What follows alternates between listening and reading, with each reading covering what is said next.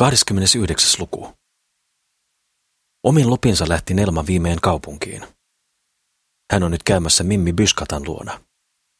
On keskipäivä. Kukkelman jäi rannalle vetämään akkujen kanssa hirsiä maalle. Siitä Nelma vähän välittää, ettei kummitus saa kotona ruokaa, kun hän menee tavoittamaan päivällistään. Tyttö ei edes ilmoittanut lähdöstään tule kämpyrälle. Mimmi on ollut täällä kolme viikkoa sitä ennen tehnyt turneen maaseudulle. Muuden halkokulassi häntä elättää, paksu ja hölmö savolainen, nalikkaneuvokseksi haukuttu. Mutta miksi ei Mimmi ole käynyt Nelman luona? Nelma alkaa jo käsittää jotain, hyvin heikosti, mutta kuitenkin. Eilen hän oikein vieläkään tiedä, mikä on hyvä tai paha, niin hän aavistaa toki jo, etteivät vaarat ole hauskoja. Sillä aikaa kun Mimmi keuskelee elämäänsä ja näyttelee huoneistoaan, keittiötä ja kolmea huonetta, yhdessä on vuokralainen. Huoneistoa, jonka tuo naisille antelias nalikkaneuvos on hänelle varustanut. Sillä aikaa aprikoi Nelma omaa huoltaan. Mimmillä on salissa komea kuvastin, josta Mimmi näkee itsensä kokonaan, ja vieterisänky. Samoin salissa, ja punainen plyyssisohva ja erikoisella pöydällä suuri porsliinivaasi. Sen on Mimmi itse maalannut. Ja vielä on ruokahuone näkemättä. Ruokasalissa asuu poju. Ja on kaikki, kaikki mukavuudet. Mimmi odottaa nyt illalla vieraita. Nalikkaneuvos on kotonaan maalla. Poju juoksee tällä välin saliin ja äiti täyttää hänen suunsa karamelleilla ja suudelmilla. Nelma valittaa kukkelmanin häijyyttä. Silloin Mimmi kehottaa häntä tulemaan heti kaupunkiin. Auttamaan Mimmiä kaikenlaisissa askareissa, joita on taloudessa. Ja seuralaiseksi ja ystävättäreksi Mimmi tahtoo Nelmaa itselleen. Sellainen on rikollisten tapa. Kuta peljättävämpää, sitä yksinäisempää. Morfiinisairaskin etsii itselleen nautintoveikon ja koettaa maksaa hänen myrkytyksensä. Mutta Nelma ei ole paha, jos ei vielä hyväkään. Hän jo ajattelee asioita. Mimmi Biskata surkuttelee, että hän tuli neuvoneeksi Nelmaa tuon sammakon pariin. Mutta nyt jättäisi Nelma kapsäkin. Miksi hän menisi enää sen vääräkoipisen hämääkin kynsiin? Kukkelmanille ei tarvitsisi erotessa näyttää edes pitkään enää. Sitten nuori tyttö itkee surkeudesta, vimmasta ja häpeästä. Kuinka? Tuolle kilpikonnalle, kun Nelma olisi, tuolle karvatukulle. Sitä ei Mimmi jaksanut edes kuvitella. Ei milloinkaan. Ei ainakaan kuvitella, että Nelma, jos olisi ollutkin sen peikon kanssa. Mutta ei silti mitään hätää. Siihenkin Mimmi Rumfeltilla on neuvonsa. Nelman pitää vain totella ja nopeasti. Täällä Lapilahden puolella asuu eräs paha hyvä akka. Pitkä ja musta. Ääni karhea kuin variksen.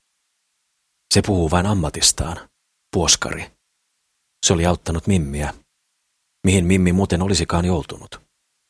Jopa monia rouvaparkojakin, joilla ei ole varaa, on se auttanut.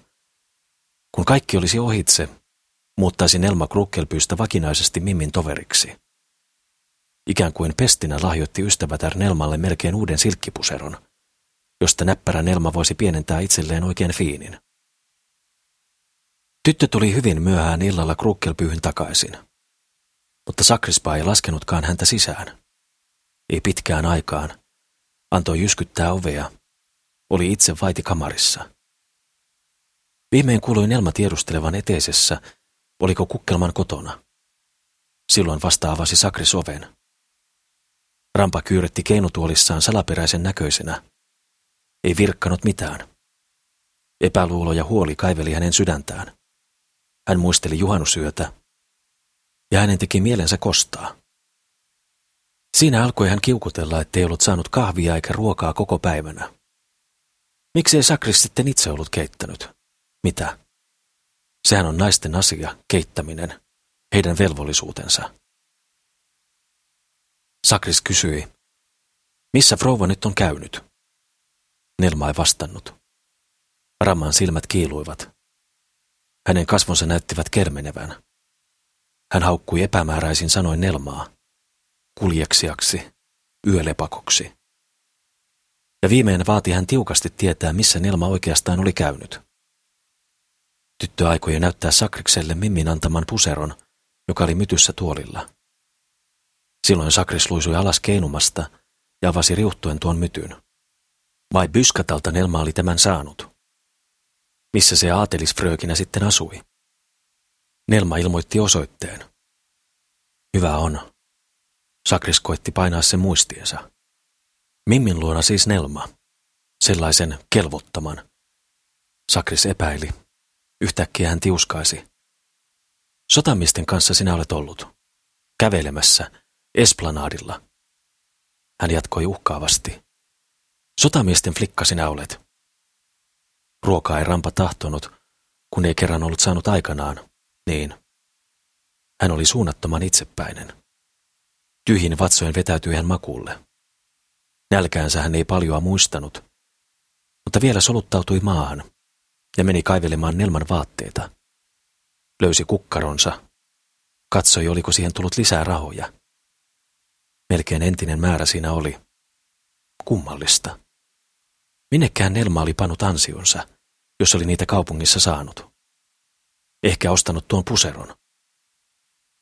Nelma makasi nurkassa kasvot pielusta vasten. Hän itki.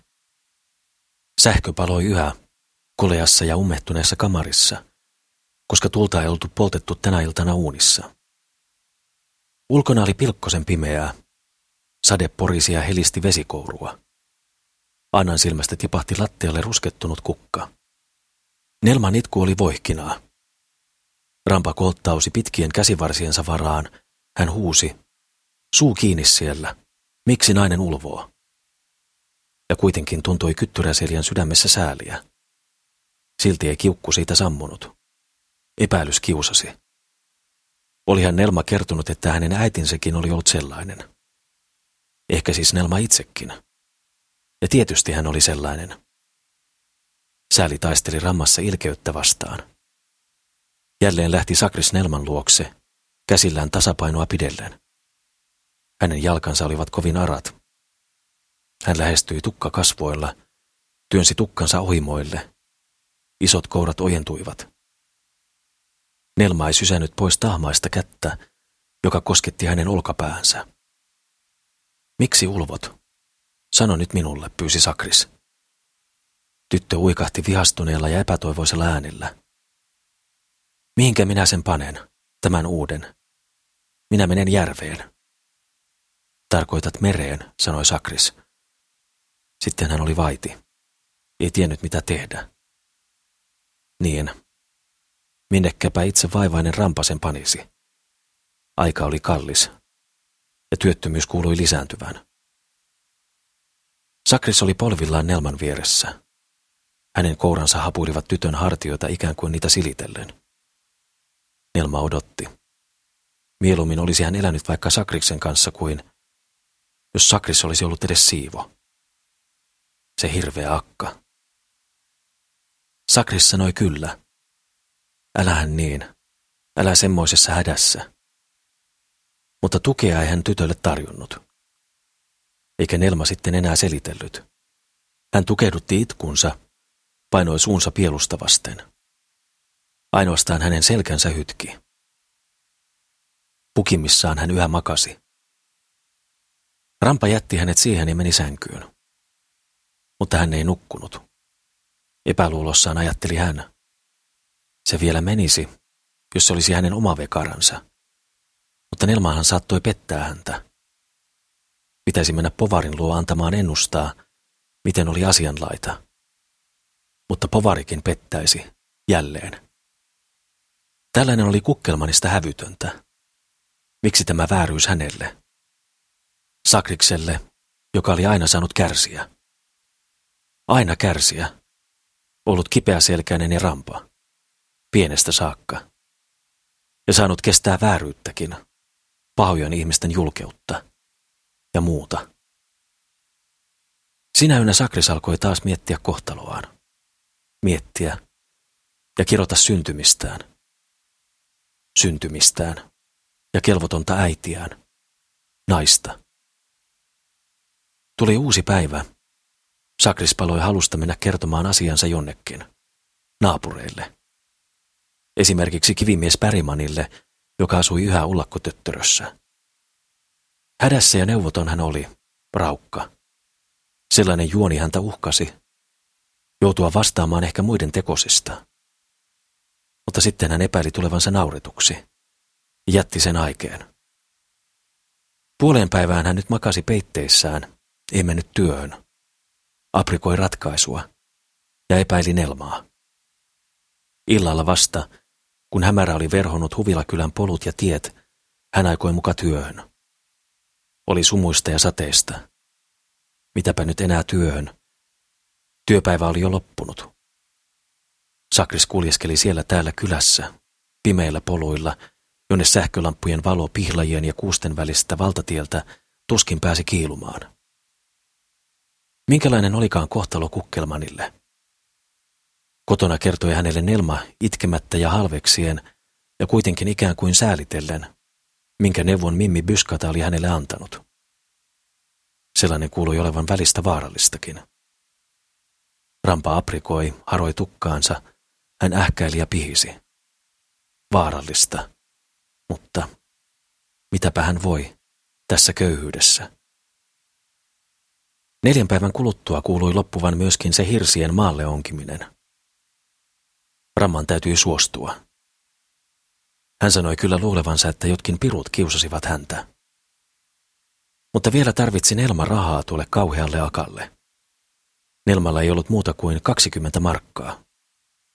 Rampa huokaili ja lupasi hankkia rahat. Mutta mistä kummasta hän ne saisi? Aivan totuuden mukaisesti ei tästä hirsien numeroimisesta ja onkimisesta lähtisi enää paljoakaan. Ja nekin vähät menisivät ruokaan ja kahvikultaan. Pitäisi viedä jotain Helsinkiin panttikonttoriin. Ehkä piiluja, sahat ja höylät. Ja muut rakennusmestarin työkalut. Sen tekisi Sakris, oikein kernaasti.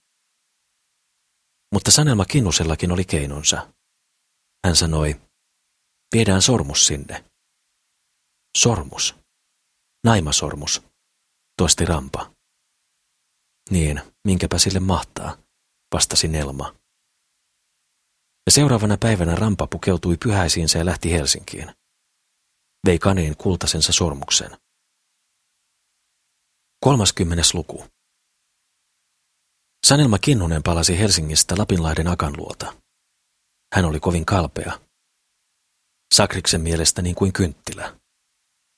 Hän oli sairas. Sakris sijoitti hänet vuoteeseen.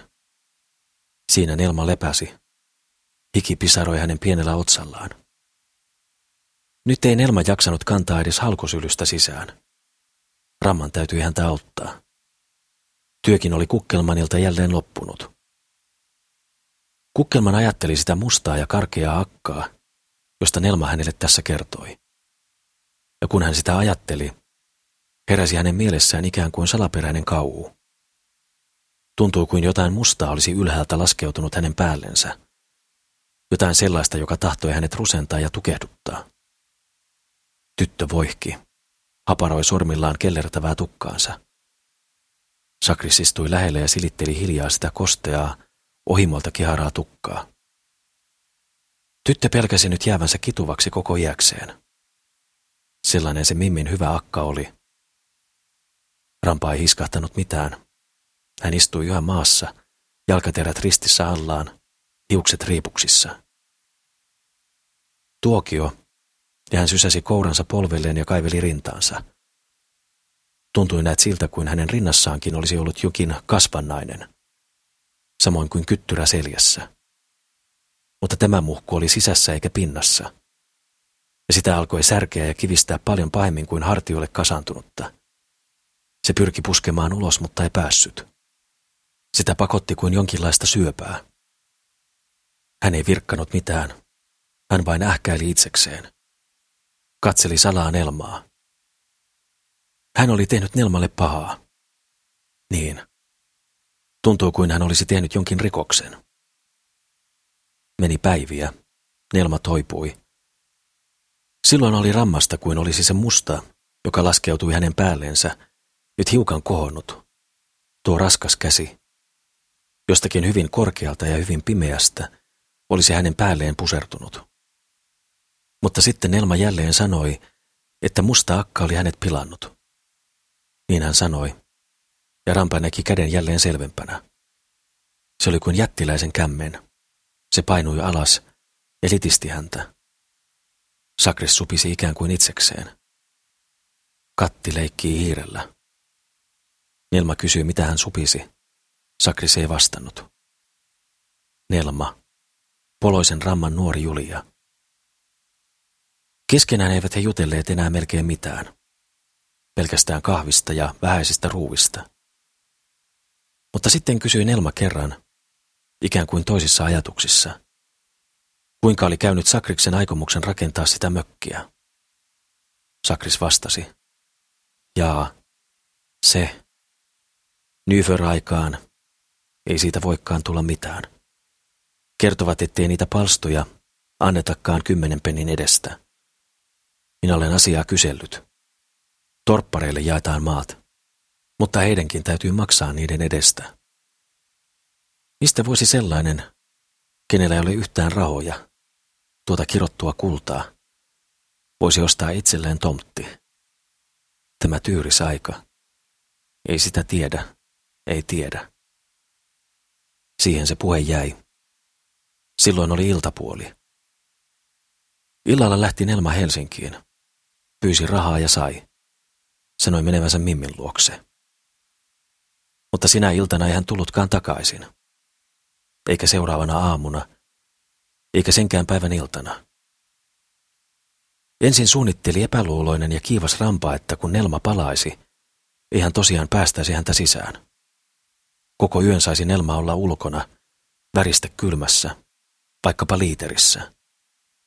Niin olisi Sakris tehnyt, mutta Nelma ei tullut. Harmissaan ketti rampa itse ruokansa ja kahvinsa. Ruokavehkeet, kattila ja kupit, pyyhinliinat ja kaikki joutuivat töhryiseen kuntoon. Niistä oli vastusta, niin kuin ennen muinoin. Missähän se Nelma viipyi? Missä se juoksi? Sakris tuli levottomaksi. Lopulta hän joutui tuskaan. Minnehän Nelma oli mennyt? Oliko hänelle sattunut jotain pahaa? Se myrkyttävä akka oli saattanut tappaa hänet. Rampa odotti.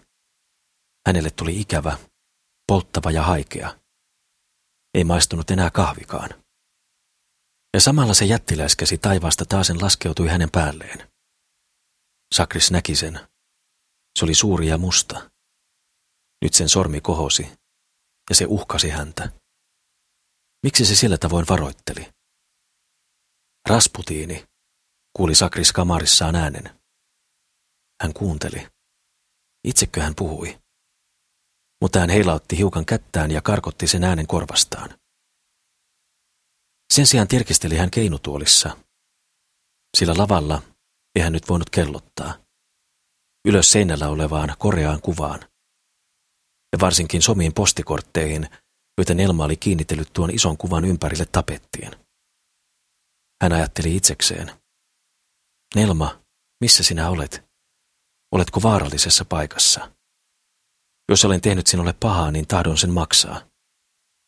Uskollinen tahdon olla aina sinulle. En minä milloinkaan huoli toisia naisia, toisia akkoja. Sinä olet kaikista parhain ja se mökki täytyisi jollakin tavalla rakentaa. Nelma, mitä siitä sanot, kun sinulle tehdään oma kamari ja keittiö, jos saadaan rahaa? Sitten jatkoi hän ääneensä, muistelen mennyttä kesää, joka oli niin lyhyt. Se oli aikaa se, kelpasi moijata. Mutta nyt, missä ihmeessä Nelma? Oliko hän kuollut puoskarin kynsiin? Rampa näki hänet ihan kuolleena. Hän huudahti. Mutta jos sinä kuolet, Nelma, niin en minä tahdo enää elää. En, minä en voi elää. Minä menen sinun haudallesi ja kuolen siihen niin kuin koira. Makaan siinä öitä ja päiviä ja kuolen kuin koira. Neljäs päivä oli jo loppunut. Rampa oli talustellut maantielle asti katselemaan, tulisiko Nelma. ja siellä odotellessaan talustellut niin paljon, että hänen täytyy nojautua käsiinsä, kun hän erästä jyrkkää polkua palasi kotiin. Niin ilkeästi kiusasi jaloista. Sitten hänelle tuli oikea hätä. Hän itkeskeli kamarissaan yksinään. Missä on Nelma, kun ei tule kotiin? Siinä hän huomasi, että Nelma oli vienyt vaatteensakin mennessään. Ramman käydessä ulkona oli pistänyt tavaransa myttyyn. Ahaa. Sen kadun, jonka varrella Mimmi Byskata asui, Sakris vielä muisti. Seuraavana aamuna hän ajeli partansa ja suki hiuksensa. Lähti Helsinkiin. Nelmalla oli hänen kukkaronsa. No mitäpä siitä. Sakris lenkuttaisi jalkaisin. Satoi vettä, tiet likaiset. Torille ajavien maalaisten kärryjonot räiskyttivät rapaa hänen päällensä. Ja muutamat isännät ja maitomuijat kääntyivät istuimellaan katsoakseen taakseen rampaan. Ja eräät huusivat, joulupukki. Viimein joku muija sanoi, tule ookaamaan. Sakris kömpi käsiensä avulla rattaille. Kaupungissa hän jälleen käveli. Kyseli Mimmi Byskataa monessa talossa ja löysi lopulta numeron. Seisoi kello yhdeksän aikaan Mimmin ovella ja soitti kelloa. Mimmi itse aukaisi, aamuvalkeissaan, väljessä mekossa ja tukka sekaisin. Voi, pikku kukkelman, huudahti Mimmi. Katsos vain. Tule Nelma tänne. Mutta hyi kuinka märkä. Saatte kahvia.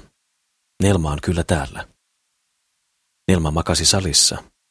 Siellä haisi kauheasti tupakalta ja pöytä oli laseja täynnä. Tyttö kootti päätänsä, mutta kääntyi sitten rampaan selin. Mimmi sanoi imelästi. No, Nelma kultaseni, etkö nähnyt? Kukkelman, sinun sulhasesi. Nelma katsoi viimein paremmin sakrikseen, joka alkoi häntä torua. Suuressa levottomuudessa oli Nelma häntä pitänyt. Ja mitä teki Nelma täällä, tässä huoneessa? Kukkelmanin mieleen vilahtivat ne herrat, jotka hän oli nähnyt Kyläsaaressa Nelman kimpussa. Ne naureskelevat rähisevät. Rentut. Hänen sisunsa rupesi kiehumaan. Hän sanoi, missä sinä olet ollut? Täällä, tietysti. Minä en ole saanut ruokaa, enkä kaffea. Enkä ole voinut hakea työtä. Minä, jolla on sinusta ansvaari. Mimmi nauroi. Sakris jatkoi. Niin, minulla. Minähän olen hänelle Sulhanen, sulhanen, nauroi Mimmi. Olkaa te hiljaa, Rumpelfelt, huudahti Sakris. Te, niin, sinä juuri. Harakka on sinun nimesikin. Kyllä minä sinut tiedän. Niin, Nelma. Onko tämä kaunista? Lähteä sillä tavalla pois. Nelma oli noussut istumaan ja sanoi, Mene nyt kotiisi, Sakris. En minä tule luoksesi enää. Tyttö katsoi Sakrikseen hiukan pelokkaasti, mutta päättävästi. Niin päättävästi, että Ramman silmät suurenivat. Ja sitten ne alkoivat ikään kuin rukoilla Nelmaa. Mutta Nelma kääntyi häneen jälleen selin. No, eihän nyt noin lapsukaiset, huudahti Mimmi. Tarjotaan toki kukkelmanille kahvit. Sakris ei tiennyt mitä vastata, mitä puhua. Mutta hän vimmastui Mimmille. Ja sitten hän meni ulos. Nelma. Nelma oli lähtenyt häneltä, eikä sanonut enää palaavansa. Kaiken päivää kuljeksi rampa kaupungilla, ruhjovaan väsymykseen asti. Kömpi johonkin kansankeittiöön, tilasi ruokia, muisti, ettei hänellä ollutkaan rahaa, ja hiiviskeli tiskin äärestä. Mietiskeli pihalla, kulki taas kumarassa. Ei kuullut koululaisten pilkkahuutoja. Seisoi sitten jälleen erässä kellarikahvilassa, nojaten ja leputtaen vaivaista selkäänsä pöydän reunaan. Istumapaikkoja ei täällä ollut. Mietiskeli siinä, silmät vetisinä. Kapusi uudestaan kadulle. Ja kömpi sitten puistokäytävän penkille. Illalla hän ilmestyi Mimmi Byskatan oven taakse. Siellä oli nyt remua, naurua, äänten porinaa. Joku herra heilui pystyssä lasi kädessä. Lasi läikähti. Mimmi pudisteli hameitaan. Nelma istui erään miehen polvella. Mimmi vei Sakriksen kainaloista kiskuen saliin. Herrat purskahtivat raikuvaan nauruun. Sakris ei mitään kuullut. Hän ällisteli Nelmaa, joka ei edes piiloutunut. Rampa ei voinut uskoa silmiään. Hän hierusteli niitä ja katseli. Nelmako tuossa, tuollaisena? Nelma, pettänyt hänet. Pettänyt. Hänet. Sakris Kukkelmanin. Ei. Sehän oli mahdotonta. Rampa talusteli lähemmäksi, aivan Nelman eteen, katsellakseen häntä. Ja äänähti hiljaisella narisevalla äänellä. Mikä tämä on? Eihän, ei tämä ole tosi. Minä tahdon kosketella sinua, Nelma. Kukkelman ojensi pitkän ja vapisevan kouransa. Nelma sanoi, menkää nyt vain pois, Kukkelman. Te hassuttelette. Ja hän pelkäsi Sakrista, niin mielettömät oli Ramman silmät. Mimmi nauroi makeasti. Sitten myöskin Sakris alkoi nauraa, lyhyesti ja heettäen. Hän katseli herroihin sanoen, ei mitään, en minä teke mitään pahaa teille. Hyvä on. Minä kiitän teitä. Minä kiitän. Mutta Nelma. Nelma hypisteli ohimotukkaansa. Hän huudahti. Poistuon voisi ajaa. Hulluksi hän tekisi ihmisen. Miesten kummaksi ojensi rampa heille kätensä ja sanoi, ei se mitään, minä menen, kiitän. Ja sitten hän meni naureskellen ulos. Minne? Alas portaita. Sumu hälveni ulkona ja tähtiä kiilui taivaalla. Rampa ei huomannut, oliko yö vai päivä. Raivoisesti temmelsi hänen sisässään. Hän ei nähnyt syttyneitä sähköjä, ei tuntenut ilman kosteutta. Tai ei tietänyt, että hän kompastui talon portilla ja istui nyt siinä kivistöllä. Istui pitkän aikaa. Hänen päässään humisi ja kohisi, hänen silmänsä samenivat. Niin hän istui siinä, työnsi kouransa hiuksiinsa. Nyt silmät kipinöivät ja hän alkoi purkaa suustaan yhä toistamiseen. Aha, se voro, se petturi. Monella rumalla nimityksellä mainitsi hän Nelmaa.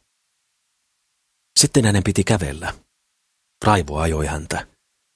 Väsynyttä ruumistaan ei hän muistanut. Keskellä katua antoi hän ajoneuvojen kiitää suoraan itseään kohti, koettamatta päästä pois alta. Issikat huusivat hänelle jotain, kirosivat. Hän naureskeli. Hänestä oli hauskaa, että aiottiin ajaa hänen päällensä. Antaa tulla vain. Kun sen tekisivät, makasi hän siinä kasassa. Onneton ihminen. Sakris tallusteli poikki uuden kadun. Joku huusi, että hän oli paljaspäin. Niin. Hän huomasi hattunsa jääneen Mimmin eteeseen. Siinäpä syy, jonka vuoksi hän saattoi vielä mennä Mimmin asuntoon. Näkemään oikein tarkkaan, kuinka sen asian oli. Eihän se ollut mahdollista, että Nelma oli istunut tuon miehen polvella. Hänen Nelmansa. Jälleen mainitsi kukkelmaan siinä Nelmaa rumalla nimityksellä. Kääntyi ja kiiruhti köntystämistään. Pureskeli hampaitaan niin, että ohikulkijat sen kuulivat. Tuli huohottaen ja kähisten Mimmin portaille. Tarttui porrasaskelmiin ja konttasi ylös. Ovi ei ollut vielä lukossa, vaan se oli jäänyt Sakriksen mennessä auki. Sakris työntyi eteiseen. Häntä ei huomattu. Hän seisoi siinä ja katseli. Omin silmin hän näki uudestaan, että Nelma oli petturi. Uudeltiin, että täällä juotiin muka Nelman kihlajaisia. Pettänyt oli Nelma hänet. Hänet. Kuinka se oli mahdollista? Sakris lähti pois. Hänen täytyy lyödä kätensä kynnet rintaansa, repiä auki liiviensä napit. Niin kipeästi raateli häntä rakkaus. Hän ei ymmärtänyt, miksi hänelle näin oli tapahtunut. Teki mieli tappaa, tappaa kiduttamalla. Olisi mentävä jälleen sisään, piiska kädessä. Poljettava tuota kaikkein kelvottominta anturoilla. Naiset. Aina naiset. Harakat. Rahan näkevät. Heti se pitää heidän saada. Ja eikö hän ollut kohdellut Nelmaa kuin isä? He, siitä huvilasta ei tullut. Mutta jos Nelma olisi jaksanut odottaa, malttaa mielensä, niin. No, Sakris oli ollut kova, vaatinut säästämistä, mökkiä varten. Hän oli ottanut kerran pois kukkaronsakin. Niin, hän oli tahtonut Nelmaa opettaa. Siitä Nelma. Nyt, rakennappa huvila. Ei. Sakris hylkäisi Nelman. Potkisi hänet tosiaan ulos. Mutta olihan Nelma sanonut, ettei hän Sakriksen luo enää koskaan tulisi. Ei koskaan. Sakris huokasi, ja kyyneleitä tipahti hänen poskilleen. Hän istahti katukäytävän reunalle lyhdyn juurelle, isolla kadulla. Tuntuu kuin jokin hirmuinen paino olisi musertanut hänen selkäänsä, mutta se paino oli sisällä, rinnassa. Tyttö oli syyttänyt häntä siitä, että oli tullut kituvaksi koko iäkseen. Sakris katseli taivaalle. Hattu kierrähti hänen päästään. Joku kulkija työnsi sitä jalallaan syrjään. Muutamia usvaisia pilviä leijaili. Tähdet kiiluivat. Omituiset tähdet. Ne tähdet olivat kukkelmanista kuin pahainhenkien silmiä. Kylmiä ja armottomia silmiä ja tuntui niin kuin olisivat tähdet kiristelleet hampaitaan. Sitten laskeutui ylhäältä jättiläismäinen ja musta käsi. Se painoi häntä. Itse taivas rusenteli häntä. Mitkä pahat henget nämä ovat, mutisi Rampa. Poliisi tuli siihen, kysyi miksi hän istui katukäytävällä, oliko hän kipeä, ja käski hänen sitten lähteä liikkeelle. Rampa konttaili ja köntysteli sörnäisiin päin.